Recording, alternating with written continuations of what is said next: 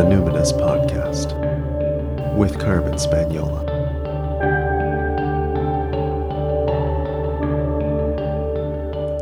Hi there, and welcome to the Numinous Podcast, where we have interesting conversations with everyday folks about the mystery of life.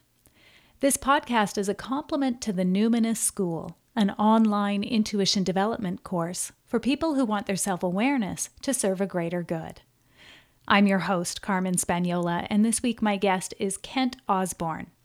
Kent is an executive coach and leadership development trainer with over two decades' experience in the industry internationally as well as in the National Hockey League. I've had the honor and privilege of being coached by Kent, and I love his unique style and compelling process. I'm very intrigued by the way he weaves the mythology of King Arthur and the Knights of the Round Table into his work. I connected with Kent over Skype. He was at home near Barrie, Ontario. So, Kent, tell me about Arthurian legend. When did you first become interested in this, and what it what is it exactly?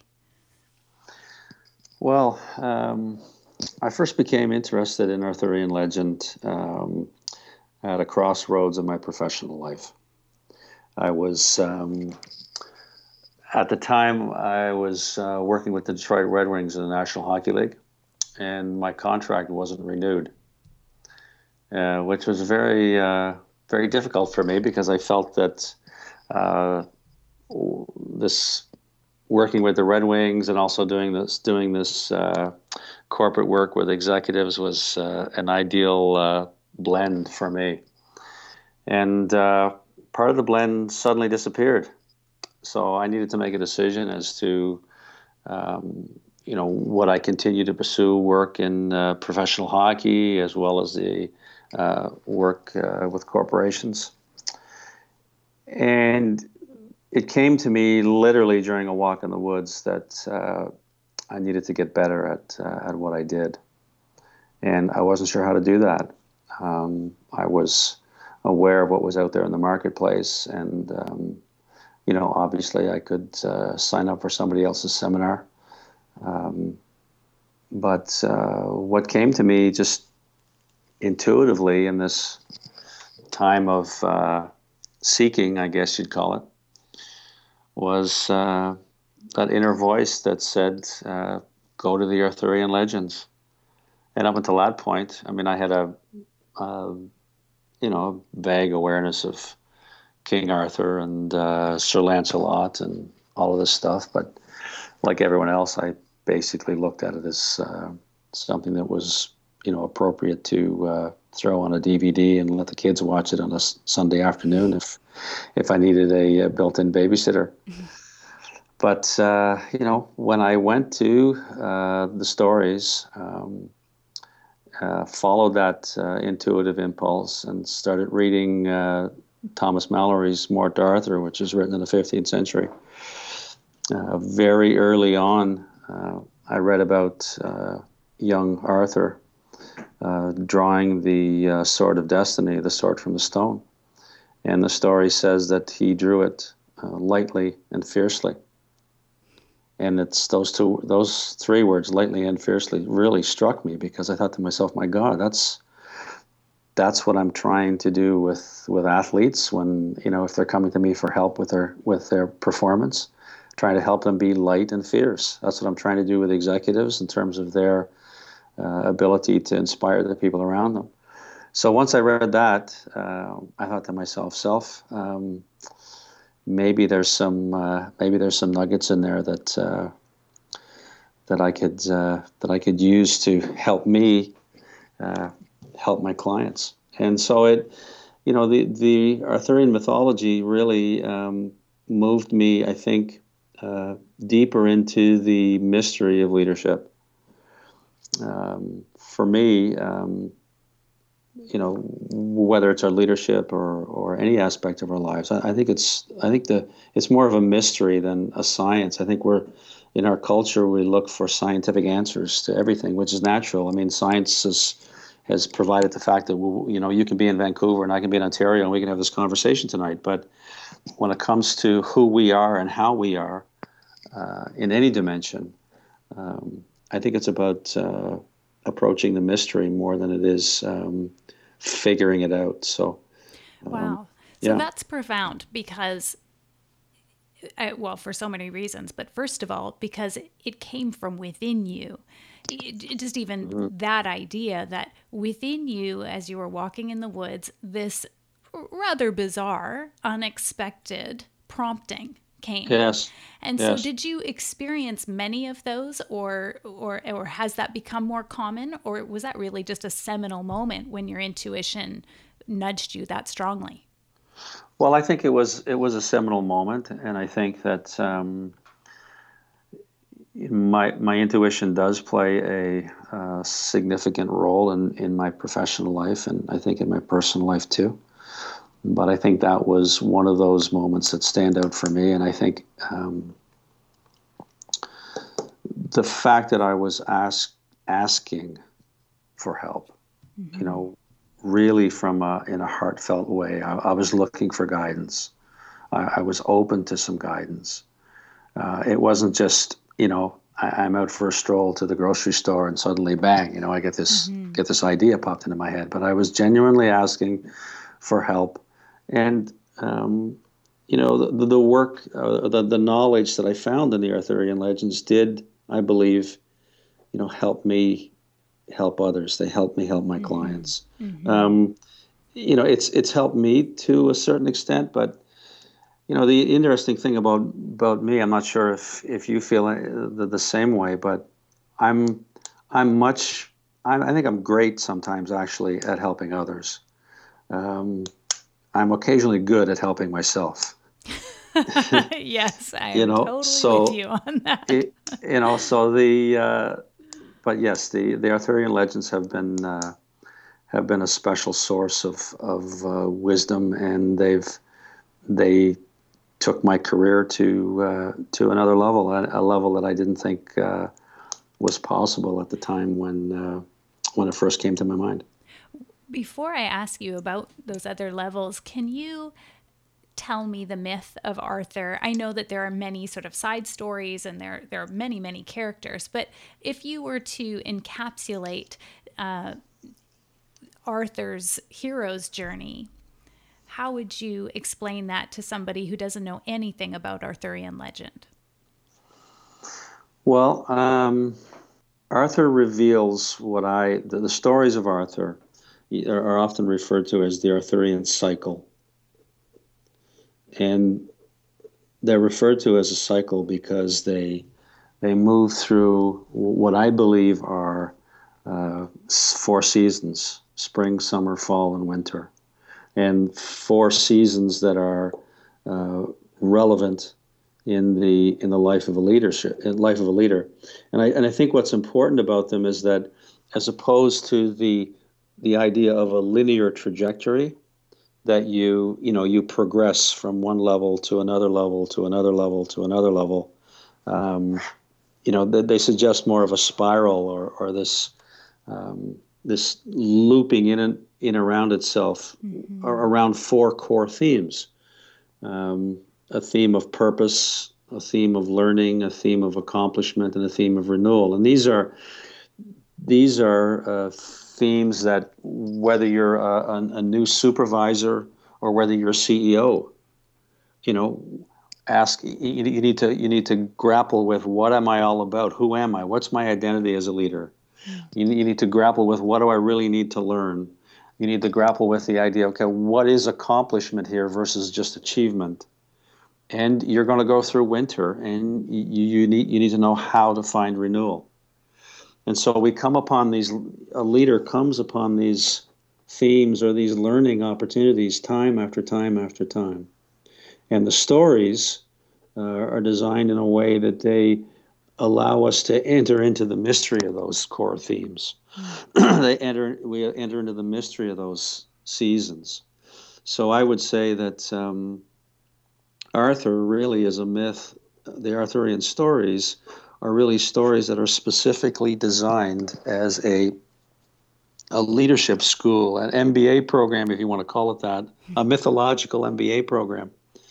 Um, and uh, yeah, I think that they, my thinking is that they were pre existing before the time of Arthur. Arthur, if he lived, would have lived around 475 AD.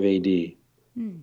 And there, there's a in Celtic mythology. There's a tribe I believe called the Duonodatha that, you know, uh, a thousand years before that had these four sacred objects. They had a they had a um, a stone, a sword, a spear, and a cauldron. And if you look at the four stories, you have the sword and the stone. You have you have Excalibur, which is not the sword and the stone. You saw something totally different. You have Excalibur, which is the sword story. You have the the cauldron or the Grail story, and then you have the the uh, the story of the death of the or Arthur, the Winter story, which is really centered around uh, a spear. Mm-hmm. So I, I, think these ex- I think what happened was these mythologies were pre-existing, and then and passed on orally, and then this character Arthur lived in such a way that he embodied them. That, given the fact that there was an oral tradition and these stories were passed on for a, for a thousand years. I'm sorry, for 600 years at least before they were written down. Mm-hmm. And so by the time they were written down, I believe in the 12th century for the first time, the, the, the, the mythology and the man were completely fused. Mm.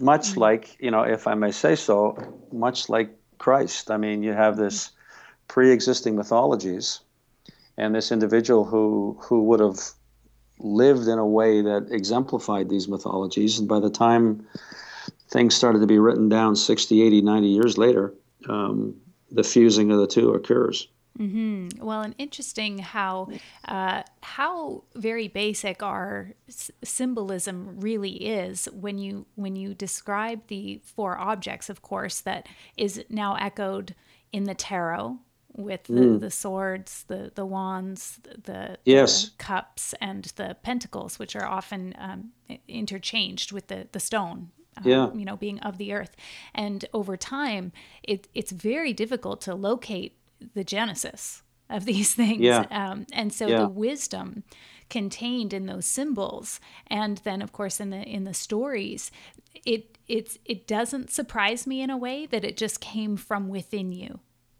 that we're made of this stuff that somehow yeah. we know it within and so yeah. that wisdom just came to you from you know some some ancient place which I, I, find fascinating. So I'm I'm I'm I'm still really drawn to this image of you walking in the woods at a time in your career where you know you said you were honestly asking, but also I mean I can hear the humility that you must have may have been feeling at that time um, that there was a you know some surprise there, and to be able to say I need to get better at what I do is a is a I mean, that's a very tender kind of um, thought and, and thought process to be following.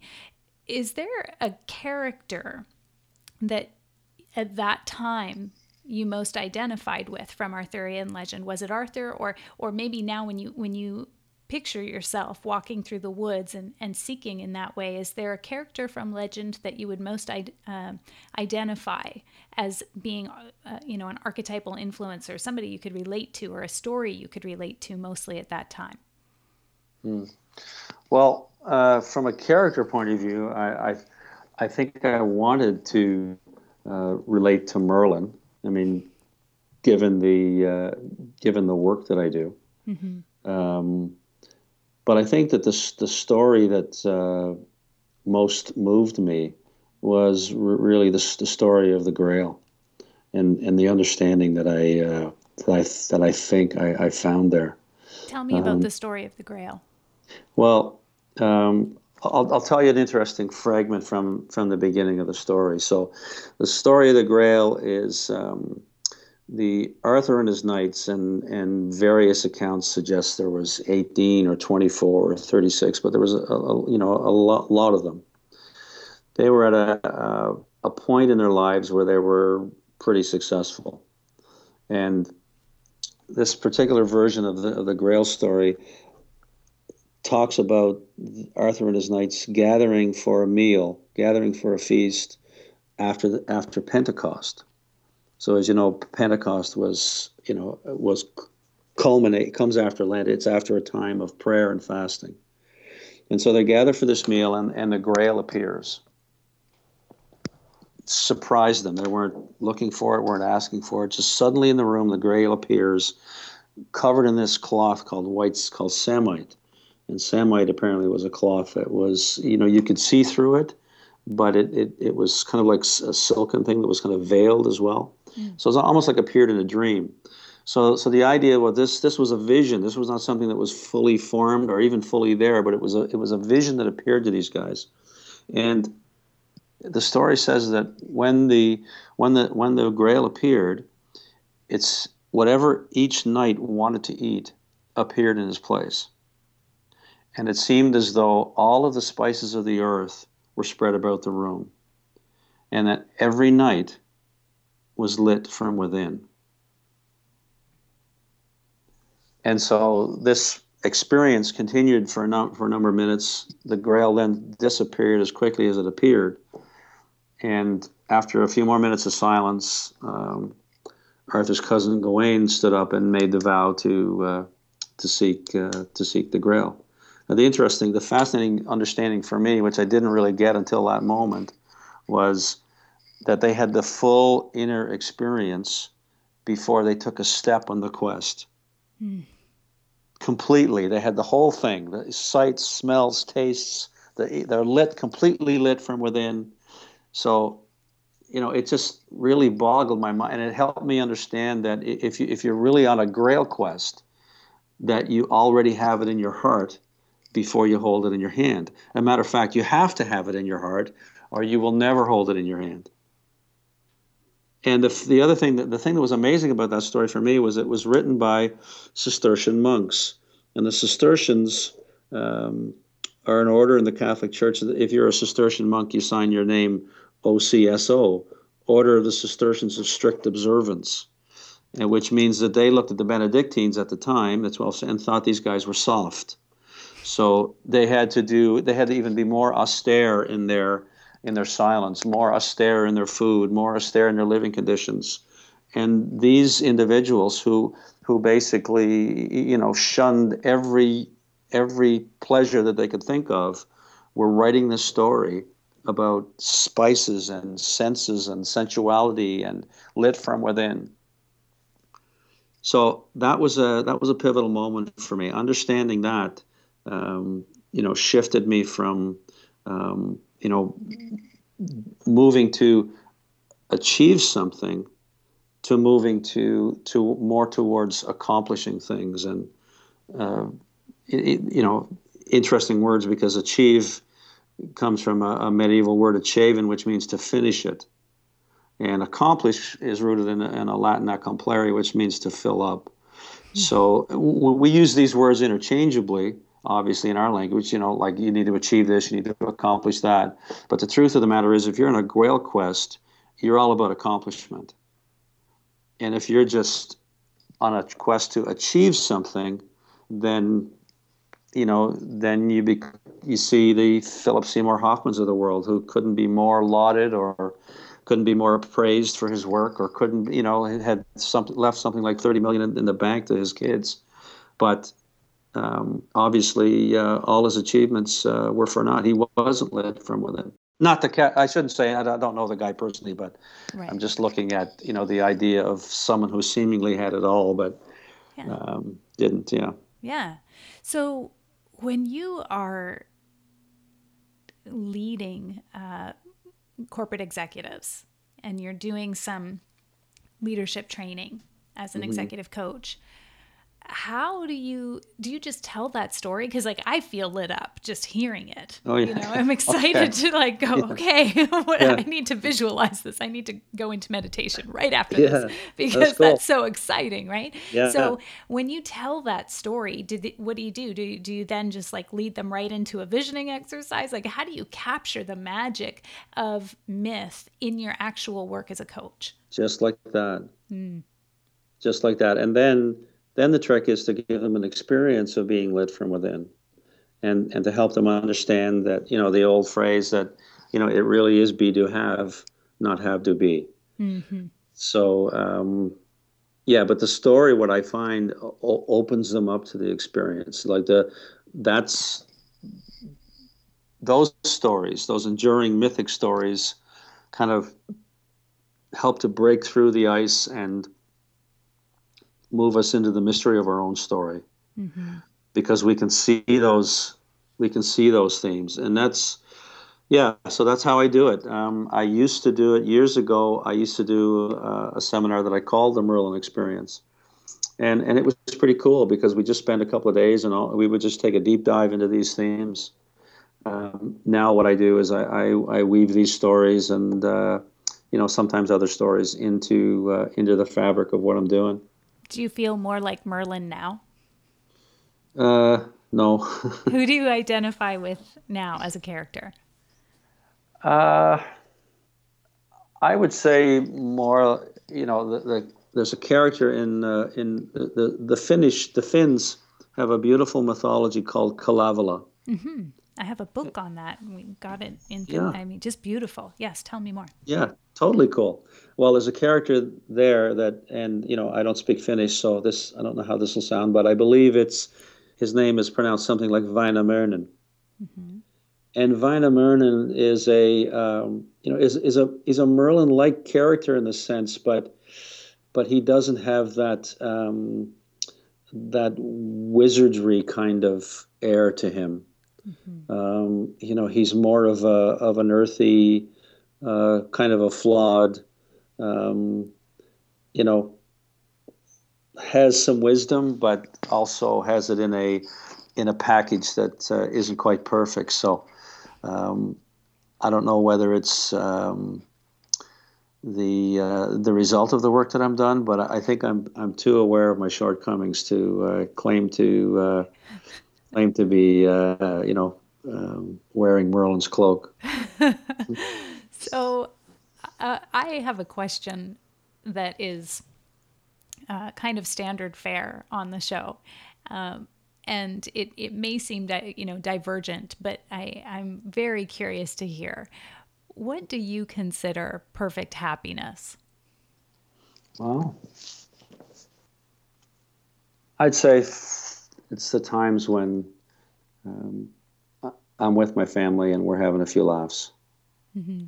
i mean it just doesn't get better than that for me and I'm fortunate in that regard. Uh, my wife and I have been together for 30 years, and uh, we have four uh, adult children, and uh, we actually have a have a very close family. So uh, those moments, um, those moments are special. Mm-hmm. So, you know, I would drop it down a, a, on a scale. There's times when I'm doing my work when I feel that uh, you know that that I've really really helped someone find an insight within themselves that that you just know it's going to be meaningful for them. You just know it's going to move them uh, personally or professionally. Mm-hmm. And then a level below that, uh, when I uh, when I hit a hit a ball on the golf course that just it's just right on the screws and it's just you're you're just in that moment and uh, yeah so kind of three levels of it for me.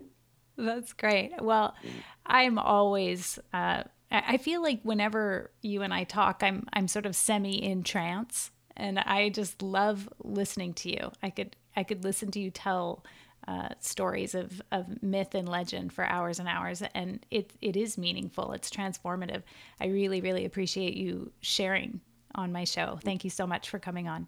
Well, thank you. It's it's really a privilege. Well, there you have it, folks, your mythological MBA, or at least a little insight into it. Let's just recap and allow all of that to sink in. I, if you go all the way back to the beginning of that conversation, those two words, light and fierce, are so beautiful when brought together in a phrase like that. And what I'm really taking away from this conversation is that wonderful image of Kent asking for help in a heartfelt way and being genuinely open to guidance. I feel like that is uh, an, archetypal experience and a very powerful image for all of us to learn from. And of course, then when Kent reminded us that it really is be, do, have, I think I'll always keep that image in my mind of all of the knights of the round table feasting on their favorite foods and feeling lit from within before they even took one step on their grail quest that was a really special conversation for me to be able to share with you how Kent moves us into the mystery of our own story. Today's show notes can be found on my website, carmenspagnola.com. C A R M E N S P A G N O L A. Just click the link for the podcast tab. I want to thank Kent for being on the show and thank you so much for listening. If you enjoyed the show, I'd really appreciate your review on iTunes, but more importantly, please share the show far and wide so it can reach more seekers like you because you never know who needs to hear it right now. If you'd like to keep exploring the great mystery of life with me, you can go to my website, carmenspagnola.com, and click the link for the Numinous School, my online intuition development course. While you're there, sign up for my monthly email newsletter. You'll instantly receive a meditation download and you'll get something free from me every month. Until next time, take care.